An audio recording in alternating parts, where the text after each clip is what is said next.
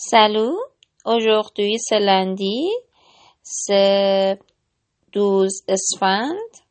J'ai prévu enregistrer ici le samedi, mais j'ai oublié parce que j'étais très occupée.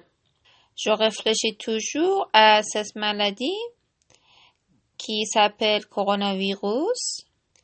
Et la semaine dernière, j'étais en train de désinfecter ma maison et après, un mois, une semaine que je suis à la quarantaine dans ma maison. Ça fait une semaine que ma soeur chirurgie son nez et heureusement, elle l'air très bien, mais je ne vais pas chez lui. Je pense que presque dix jours au plus que je ne me vois pas ma famille, comme ma soeur, mon père, ma mère. Rien. Parce que je dois faire gaffe. Je suis infirmière, je travaille dans un hôpital qui est plein de gens et le coronavirus est en train de relâcher chez les gens et il est très très contagieux. Et puisque je suis infirmière, je dois faire très très très attention à la vie de les gens et de ma proche famille. Et maintenant, je suis un peu inquiète parce que je pense que tous les gens sont en danger, en danger. Mais être upset ou sad, ça sert à rien. Il faut faire autre chose.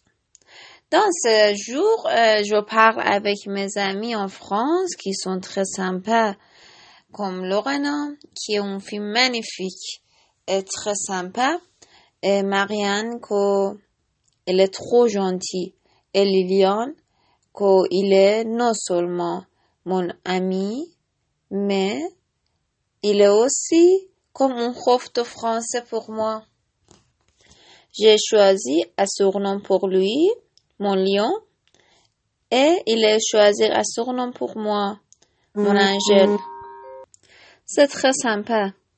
Bon, dans cette semaine, je me passe, euh, puisque je me passe très occupée, je, je, ne me cherche pas un sujet pour parler ici. J'espère que la prochaine fois, euh, je préparerai un sujet pour dire, pour dire quelque chose plus, plus efficace, je pense.